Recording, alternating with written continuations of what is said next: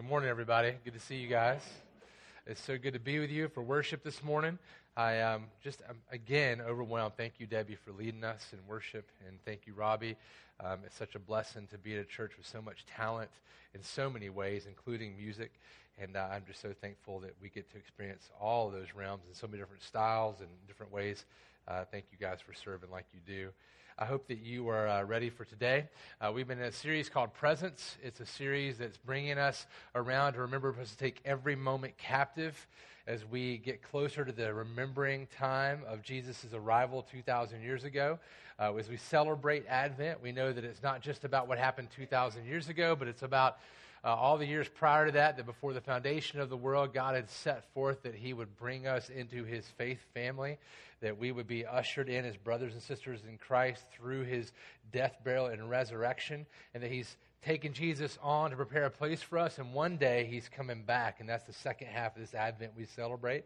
Uh, as we're looking together in the scriptures over these few weeks leading up to Christmas, uh, we have been talking about last week Christ with us, Emmanuel, God with us. What that means for us is God has pursued us through the ages. And this week we're carrying it a step further, not just God with us, but God in us as we look in Galatians chapter 2. So if you'd open your Bibles to Galatians chapter 2 to be with us, uh, I'm going to read this one verse. Um, you guys know my, my, preference is to be in a, a group of verses, but I really felt as I was praying through this and working through this week's uh, time in the Word that we were going to focus on one verse. In fact, I kind of fought against it, just if you want to know, because it's one that I would just normally go to. It's one that has been uh, a part of who I am from the very beginning of my coming to faith.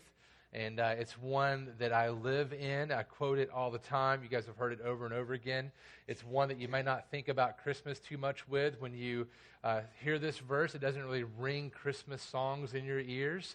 But as we've talked about over and over again, the Christmas story is the, is the whole story of salvation and redemption that we find in Christ. And so this is definitely a good text to be in. I'm going to read it for us. Then I'm going to pray for us and ask God to lead us through our time, and then we'll begin to unpack our time together. So let's look at Galatians chapter 2 in verse 20. I have been crucified with Christ. It is no longer I who live, but Christ who lives in me. And the life I now live in the flesh, I live by faith in the Son of God who loved me and gave himself for me. Pray with me. Father, you are the only one who can illumine our minds to understand what you want us to know and hear today. You're the only one that can, can move us toward change, that we might rightly respond to who you are, to what you've done, to what you've promised to do, and to what you're doing in our lives right this very moment. So, Lord, we pray that you would be here in a heavy and real, glorious way, that you would work in us to change us so that we might rightly reflect your goodness, your glory, and, Father, that we might just image your Son, Jesus. Lord, we need you. Would you work in us as you have sent your Son to dwell in us by your Spirit? And we ask that in Jesus' name. Amen. I'm going to read this again. We're going to kind of unpack it, remembering that this whole series is about presence. It's about getting our minds, our hearts wrapped around the idea that we are to always be aware of God's desire since before the foundation of the world, before He ever created anything. His desire is to have us with Him in relationship. And in the very beginning, we saw that with Adam and Eve, our ancestors in the garden, and that things were good, and they were used to Him walking in the garden with Him, spending time with Him. And we see that not very long into our story, as it's been delivered to us, we see that they fell into rebellion against God, that they sinned against Him, and that they were then pushed out of the garden because God, being a holy God, could not be in a good relationship with those in rebellion with him. And so, therefore, we see picking up right after that, even prophesying in the moments where we saw the fall of man, we see God then begin to pursue his people that he created to have fellowship with us. And he did that through a series of events as time went on. First in the tabernacle, then in the temple, as his presence was with his people, yet still separated, that they could not go into his full presence because they would not survive it. And then we see 2,000 years ago what we celebrate as Christmas the arrival of Jesus, the Son of God, fully God, become fully man, and coming to be with us. We're no longer where we separated from God through the Holy of Holies, that we could not see him or be in his presence, we, they could touch and see and listen to and experience life with God himself in their presence. And then, after he lived the life that we could not live and died the death that we deserve, he rose in victory over Satan, sin, death, and hell. He then goes to prepare a place for us and promises to send a helper, what he calls the comforter and to send that helper to live within us, fulfilling what we saw in Ezekiel 36, uh, seeing what we saw in Ezekiel 37 as well, that he said he would, he would put a new spirit within us. And he would fulfill what he said from the very beginning all the way up to what we see will happen in the end that he will be our God, we will be his people, and he will walk among us.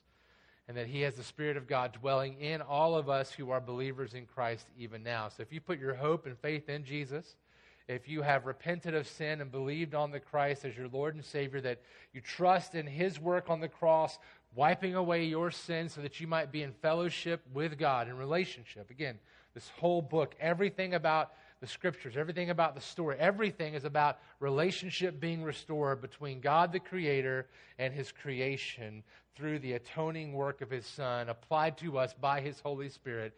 If you have repented and believed of your sin and believed in that, gospel message, then you now have God not only with you, but God in you. Now, this is a miraculous thing that we will not be able to unpack in its fullness.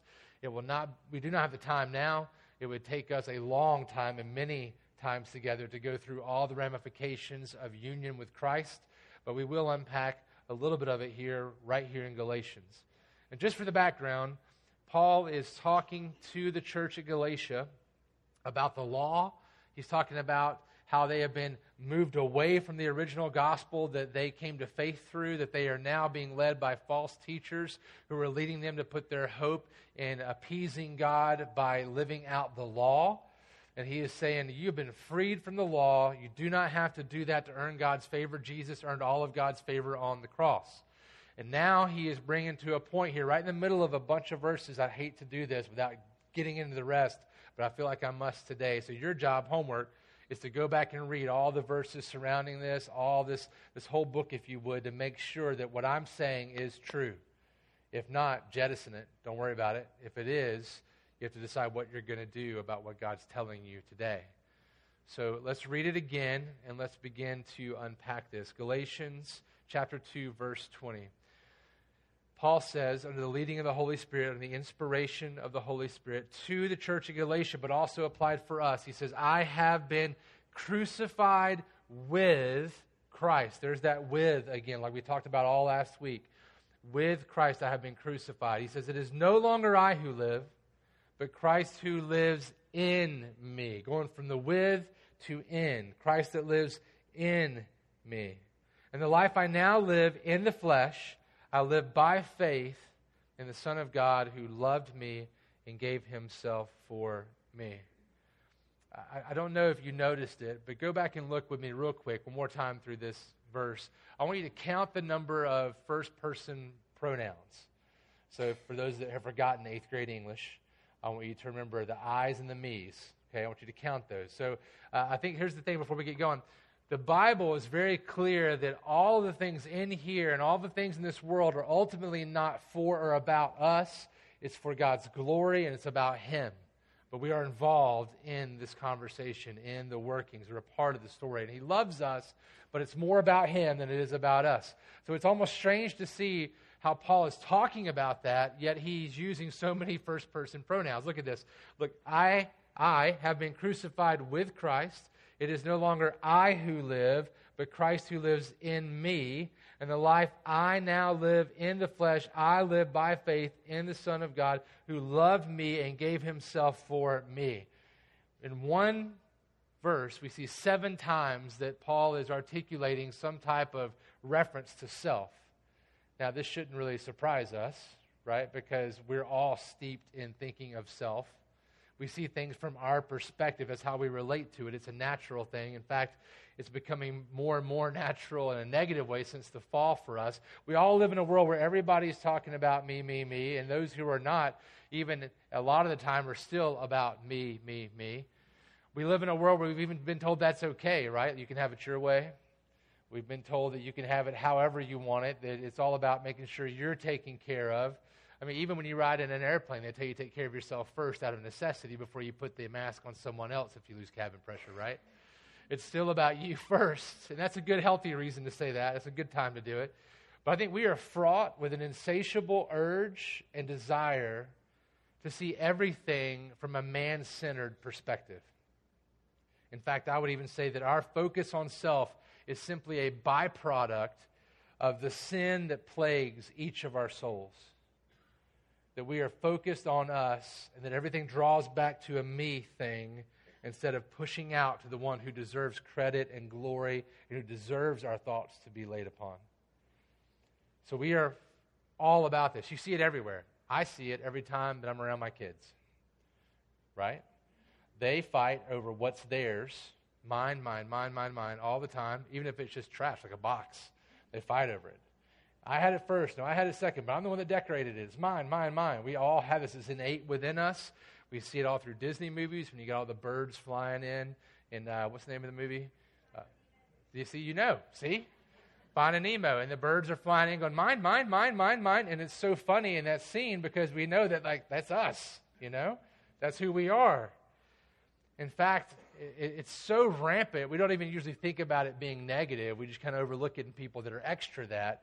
Um, some of you might remember a song that uh, came out about 15, 20 years ago, maybe a little longer. And forgive me, Robbie, if I get that date wrong on this, but uh, this is a chorus kind of song more than it is a hymn. Jesus, lover of my soul. Do you remember that song? There's several versions. Let me tell you the one. Here's how it goes. It says, It's all about you, Jesus, and all this is for you, for your glory and your fame.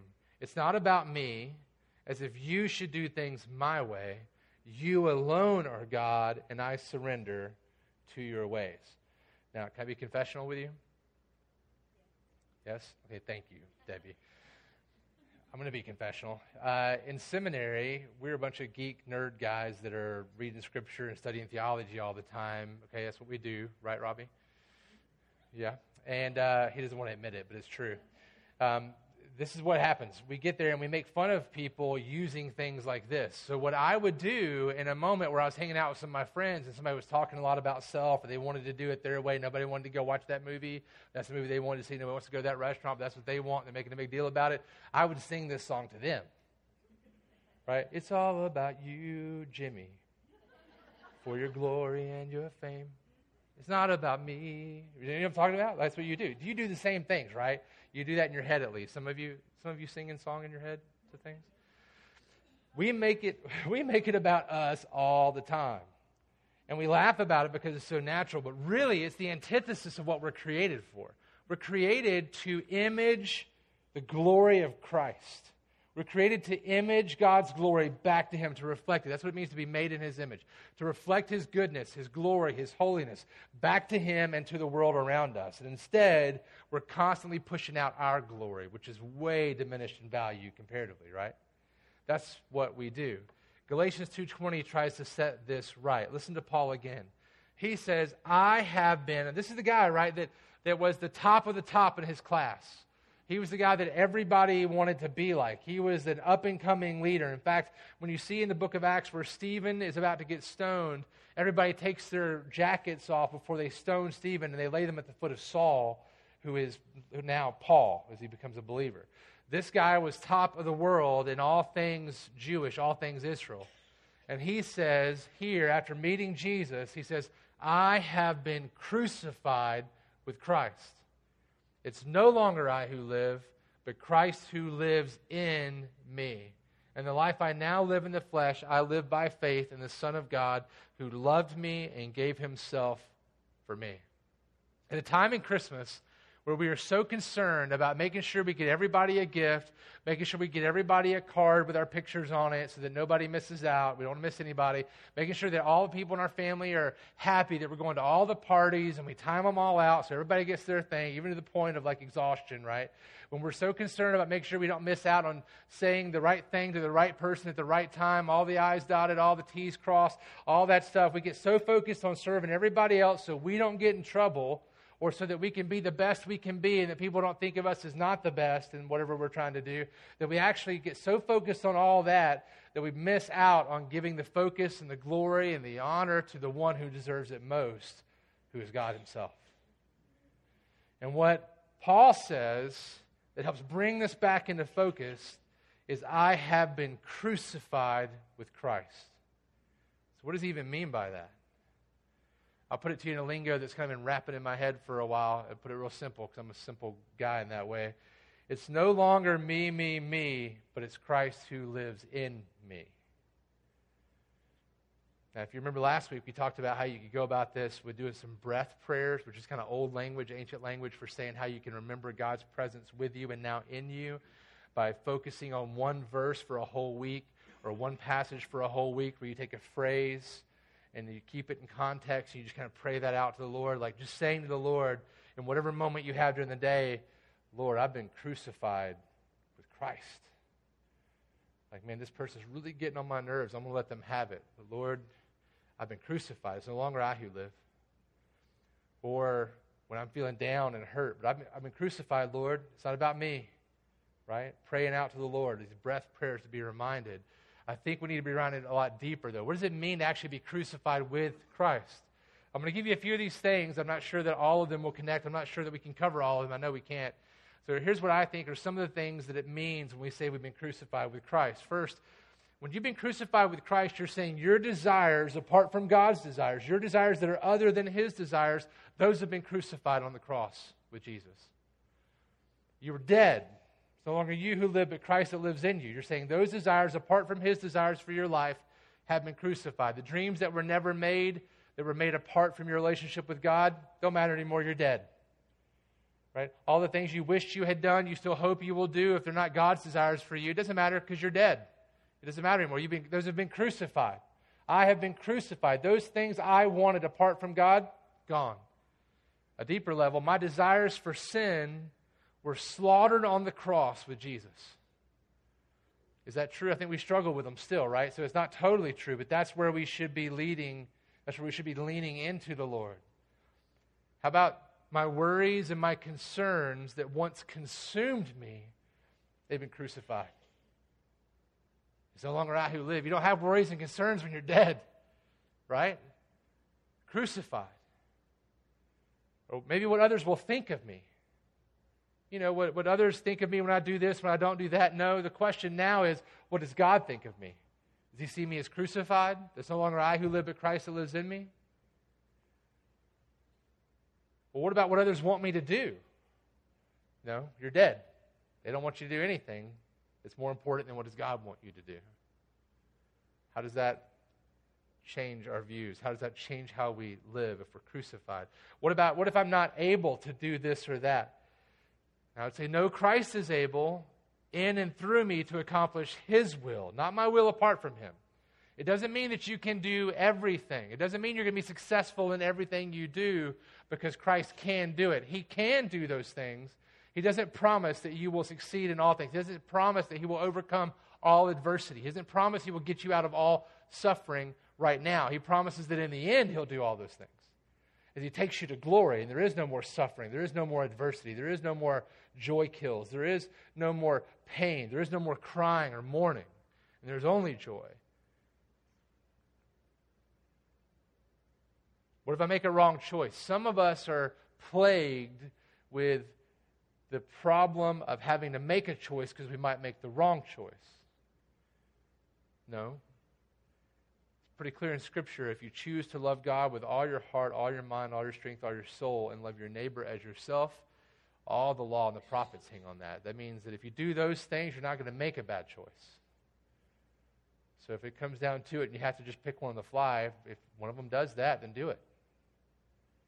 Right? God's handled the rest. It's no longer me, me, me, but Christ who lives in me. Look at it again. I have been crucified with Christ. It is no longer I who live, but Christ who lives in me. Look, in our death with Christ, many people hear that and they think, that's horrible. I don't want to die. We don't get it right. See, the problem is that we have been looking all of our lives for freedom and forgiveness for things that we've done, freedom from things that have plagued us. We've been searching all over the place for it. We've tried to drown it in a bottle. We've tried to to find it in working harder. We've tried to find it in our 401ks. We try to find it in our homes. We try to find it in our kids. We try to find the better life in our kids, you know, scoring more touchdowns than we ever could. We try to find it in our family loving us more than we deserve because we know we don't deserve that much anyway, because we know somewhere inside we're not okay.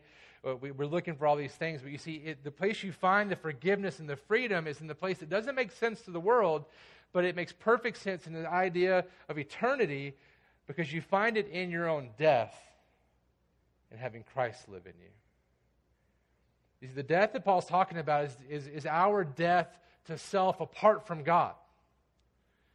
It's death so that we can be with God fully and dying to self and all the things that pull us away from God. I have been crucified with Christ, with Him. It's no longer I who live, but Christ who lives in me. So, what are some of these freedoms I'm talking about? Let me get into the minutia a little bit, right? How about this one? Freedom from the shame of your past. Some of you hold so much on to the past, you don't recognize you're not believing the gospel by holding on to it. The things that were done to you, the things that you've done, the things that, that, that happened years ago, things that happen today, that you hold on to the shame of that and you hold it so tight. Let me give you Psalm 118, 5 and on. Out of my distress, the psalmist says, I called on the Lord. The Lord answered me and set me free. The Lord is on my side. I will not fear. What can man do to me? How about freedom from the guilt of your sin? Not just the shame, but the guilt that comes along with your actions or someone's sin against you, even. And you carry guilt, even that you shouldn't have on you, but you do anyway. Psalm 103, 10 and on. He does not deal with us according to our sins. You know why not? Because Jesus was crucified on the cross and all of our sins were laid upon his shoulders. So when he looks at you and me, he doesn't see a sinner anymore. He sees the righteousness of Christ his righteousness conveyed upon us legally, so that when the Father looks at us, he no longer sees rebellious people. He sees those who have bought in, those who have repented of sin and believed on Jesus. He sees you as as righteous and pure and glorious as his Son. so, therefore, this is true when he says, He does not deal with us according to our sins, nor repay us according to our iniquities. He should, but he doesn't because he put them on his Son.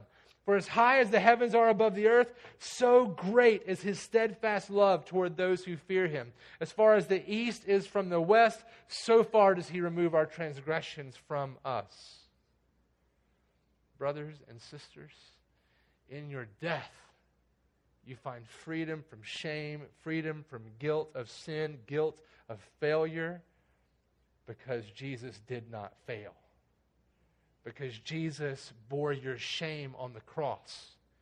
Because he dealt with all of our sin on the cross. And he didn't just drink it down and die, he rose in victory over those things. There are no more in the eyes of the Lord for those who have been crucified with Christ. It's no longer you or me or me or me or me, but it's Christ who lives in me. It's Christ who lives in you. How about freedom from the fear of future failure? Some of us are so worried about what's going to happen when you cannot control one single moment. How about the fear of rejection? You can find freedom from that too. Listen, 1 Peter 2 4. As you come to Him, so as you come to the Lord, being crucified with Him, as you come to the Lord, a living stone. He is a living stone rejected by men, but in the sight of God, chosen and precious. Let me, let me tell you right now if you are in Christ, if you have been bought with the precious blood of Christ, you are now brothers and sisters with Jesus. And when God sees you, He doesn't see a vile worm, He sees one who has been bought by the blood of Christ, who is now as beautiful to him as his own son. As precious. That sounds heretical, but it is what the scriptures dictate for us. He looks upon us and sees the glorious righteousness of Christ. And he treats us as children according to the work and sacrifice of our older brother Jesus. He also brings freedom from the fear of losing self. Some of us are so afraid we'll be overlooked or that people will forget about us. But in Christ, you will actually find your true self. You, you, see, you were never meant to live out of relationship with God. You were never meant to be apart from Him. You, you were never meant to be out of relationship. And so, therefore, He sent His one and only Son to come and get you and to bring you home. That's Christmas.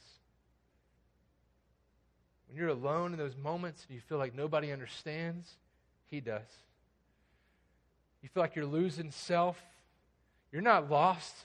He sent the shepherd to find you and bring you back because He loves you that much and He gave His life for you to make sure it happened. The true self you were always meant to be, free in Christ as you die to self on the cross with Jesus so he can live in you. How about the freedom from the fear of being known? Some of you are so worried that if you confess a struggle confess a sin that you'll be ostracized. That people will never look at you the same. That, that people will not accept you into their circles anymore. And you know what? That might be true. But I can tell you that the one who knows every single thing about you still loves you so much that he sent Jesus to bring you back. And he wants you. And when you lean into him and you let known your struggles and you let known your difficulties, you let known your sin, that's when they see Christ in you because they see what God can do even with you. Some have said to me the things that I've talked about up here before, especially back in my time where I preached through David and Goliath, and I talked about how I needed a Savior. I couldn't be the hero, and I talked about all the things I've done, and I laid them all out. And some said, Man, that's a lot of braveness you have up there. You were so brave to say those things. And I have nothing to offer. Nothing to offer except Jesus, a broken man. It's not being brave, it's just telling the truth, right? I didn't ask my wife if I could do this, but I'll tell you that when we first started working together, before we started dating and got married, um, she let on to me later on that at first she thought that in my own life that I was kind of trivializing my own sin in the past and my lifestyle before meeting Jesus and all the things that had happened. And uh, she thought I was kind of flippant about those things until later on she voiced to me that she thought she realized I wasn't flippant. I had found freedom.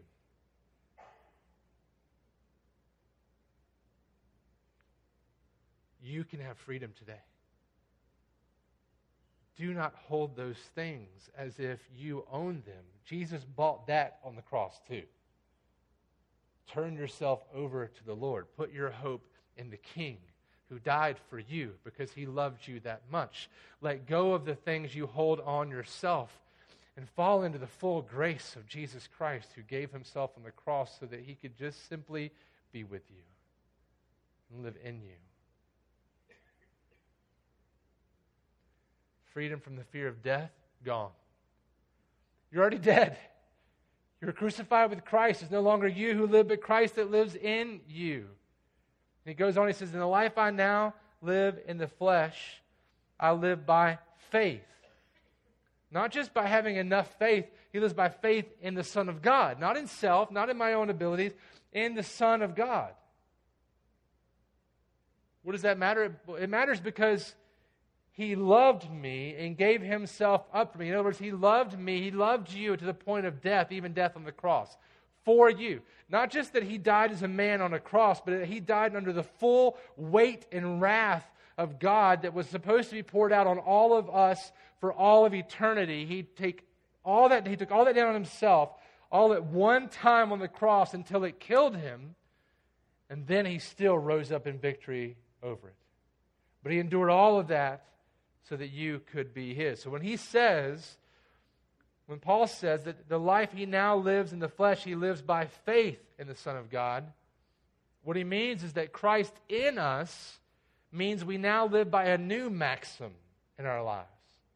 It's not I've got to be successful enough for people to like me. It's not that I've got to earn my way with family by doing all the right things. It's not that I have to have my house in order. It's not that I have to have a lot of income. It's not that I have to have the biggest retirement or the biggest boat or the biggest car or the, or the greatest suits or the greatest whatever it is.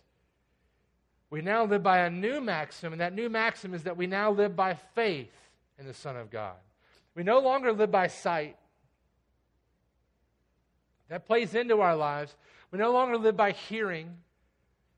That's a part of it. We no longer live by intellect and our own wisdom, even though that's a part of what we do.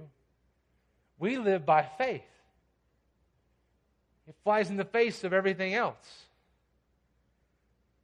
We live by faith in the Son of God who loved us and gave himself up for us. That means you don't make decisions in your life based mainly on your intellect if you have something coming at you that is a trial or a challenge, if all you do is think through the answer to that and make a decision and move forward, you're excising God from the process, which means you are turning away from the relationship instead of turning into it. And that's the antithesis of everything we're created to do and be. It's about knowing Him and being with Him. I will be your God. You'll be my people. I'll walk among you forever. And so, intellect alone cannot drive us. Sight alone cannot drive us. Auditory, auditory understandings cannot drive us. Faith must drive us. Listen, you don't have to be frozen by indecision anymore. You, you, you, don't have to wonder, and this is what a lot of people talk about all the time. I hear it often. You don't have to wonder what God's plan is for your life. It's way simpler than you think one of my favorite preachers, Francis Chan, he, he's got a quote that applies here. He says, I think a lot of us need to forget about God's will for my life. God cares more about our response to his Spirit's leading today, in this moment, than about what we intend to do next year. In fact, the decisions we make next year will be profoundly affected by the degree to which we submit to the Spirit right now in today's decisions. If we would just submit to the Lord each and every moment of the day, there's no worry about what tomorrow brings. Seek ye first the kingdom of God and his righteousness. Then all these things will be given to you. In fact, to put it back what I mentioned earlier, Matthew 22, 35 through 40, when the lawyer said to him, What's the greatest commandment in the law? Jesus said, You shall love the Lord your God with all your heart, with all your soul, with all your mind. The Hebrew would just say, Love the Lord your God, right? This is the great and first commandment. And the second is like it you shall love your neighbor as yourself. On these two commandments depend all the law and the prophets. That means if we would just love God with everything, above all things, and if we would just love our neighbor, it means anybody around you, family or not, in your vicinity, if you just love them like you love yourself, Everything would be a lot simpler. We live out the whole law. We don't have to earn anything. These Galatians would just quit worrying about living out the law to the T and the jot and the tittle and just actually love God the way He's loved us in Christ and then love others the same way. All this stuff would take care of itself.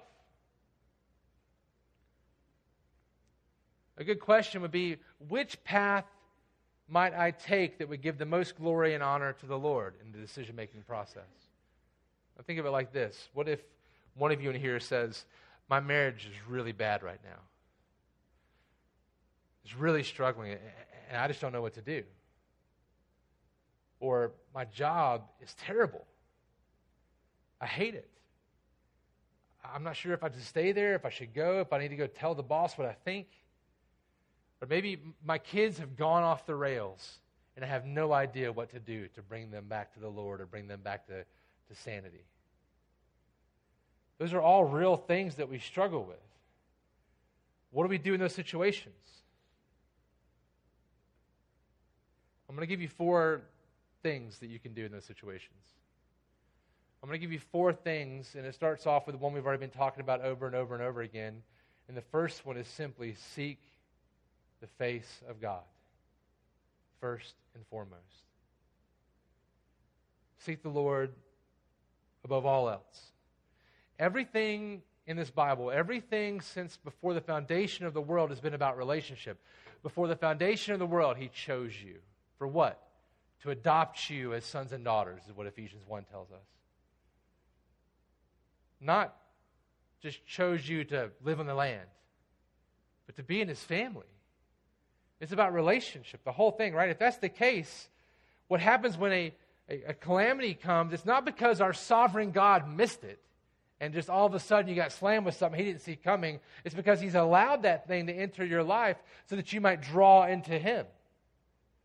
Everything in our life is meant to draw us into relationship with God. You may not like the way that sounds on the front end, but if He is all powerful and all knowing and all sovereign, then everything is meant to draw us into relationship with Him. That's His end goal. So we love him, know him, and, and bring him glory because that's what's best for us, for our joy, for us to understand love, to receive love, all those things. So if we have a problem approach us, we need to seek the Lord first above all else. If you figure out the answer in your own mind and take action without seeking out the Lord first, we've missed the whole point. Proverbs 3 5 through 8. Trust in the Lord with all your heart and do not, listen, do not lean on your own understanding. In all your ways, acknowledge him, and he will make straight your paths. Be not wise in your own eyes. You hear that?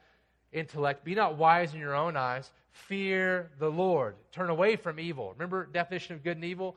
Good is whatever draws you into the Lord relationally, and evil is whatever draws you away from the Lord.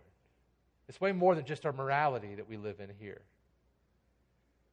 So be not wise in your own eyes. Fear the Lord. Turn away from evil. It will be healing to your flesh and refreshment to your bones. In other words, when, the, when something comes at you, trust in the Lord. Seek the Lord. Don't lean in your own understanding. Lean on the Lord. And that will be refreshing to you. It will satisfy. So the good question to ask is which path would bring more glory and honor to the Lord and draw my heart to Him? That's a good place to start with making that decision. Secondly, you seek answers in the Word, not because you're just flipping around to find out what He says about this, oh, go do that thing. That totally negates Him again. You seek to know the Lord by understanding who He is from His own self revelation to us. And the more you know Him, the more you know how to seek His face and live in His presence and understand how He's living in you. But remember, when you do that, remember these two words, text and context. Whatever text you look at, like Galatians 2.20, if you take it all out by itself and don't understand the context of what it's written in, you might misuse that scripture, which means you might not be leaning into the Lord. You might be leaning into a God you've made up on your own. So it's very important that you keep things in context, study the things around it, make sure you understand really what it's saying. Seek the Lord above all things, know Him through the Word in order to do that. Sometimes the answers are revealed right there. And then, look, seek wise counsel through other people that love Jesus more than you. Find people that seem to be, the Bible says, walking in the Spirit, that seem to be in tune with the Lord, that, that, that Scripture comes off their lips. A lot of people know the Bible, but who seems to be walking like Jesus? Seek those out. That's why it's so important for us to be in a small group where we can be living life, where we can be honest about what our struggles are, what our sins are, and have others speak into us because they love us and want us to see us grow closer to the Lord. So, seeking the Lord above all else, seeking answers in His words, we get to know Him through His word, seeking wise counsel from those that are, you know, closer to the Lord than we are. And then I'm going to give you this one as short as I can pray, and as you pray, you fast. You're praying through this whole process. You seek the Lord. Fasting. Some think that's crazy. If Jesus fasted 40 days going into the wilderness, right there, and he was tempted, one of the temptations, remember, was the devil saying, Turn these stones into bread so that you might eat. And he, what did he say? Do you remember? Yeah. Man does not live on bread alone, but by every word that comes from the Father, right? By the word of the Father Look, when you have a struggle and you're like, man, I can't figure out which thing to do, I don't know which, they're all good choices, and you really want to know because you want to do what God wants you to do. Not so you pick the right choice. You want to do whatever God wants you to do. then go without something for a little while and say, Lord, every time you're reminded that you want that thing, pray more and say, Lord, I'm going to lay out all these things. I kind of want this. I kind of want it to be here. I want to, I kind of want to do this. I'm going to give that all to you, and I'm going to lay that all at your feet. And then you pray and you seek out to give all those things to the Lord and say, But really, Lord, what I want is you. And when you feel like you finally laid all those things out before Him and said, They are yours, now just give me what you want. Sometimes He doesn't answer. That is an answer. Just wait. And sometimes He makes it so crystal clear that you feel like if you take a step one side or the other, you're going to throw up, right? You just know what the right thing is to do because the Lord communicates to your spirit as the Spirit speaks for you and to you through the Word, through those around you in counsel, and as you seek Him in prayer. Look, if we are living this out this Christmas, Christmas, it will change how we live. When you have been crucified with Christ, it's no longer you who live, but Christ who lives in you. And the life you now live in the flesh, you live by faith in the Son of God who loves you and gave himself up for you. You will not be doing things that are for you alone. You'll be doing whatever is greatest for the Lord's glory and goodness and reputation. It will change how you live. And why should we do that? Why would you want to be crucified with Christ? Because he loves you so much that he died for you so you can trust him. He loves you so much that he gave his life up for you. Why would he steer you wrong now? Why would he go through all that just so he could turn the tables on you? He wants the very best for you. That's why he died for you. He died so that you could have the very best, so that you could be brought into his family and live with him forever in all glorious joy that is overwhelming and inexpressible, even as we heard read earlier, as we celebrate the coming before and the coming soon. And in your life, you will have struggles. You will have sufferings. It will not be easy. It wasn't easy for him either. But what we suffer here is nothing in comparison to what he suffered on the cross under the full wrath of God. The wrath that we should have suffered for all eternity. But because of him, we don't have to. He suffered for us. Look in 2 Corinthians 4 16. So we do not lose heart. Though our outer self is wasting away, our inner self is being renewed day by day. For this light, momentary affliction. Do you see how he says that? He acts like the suffering is nothing.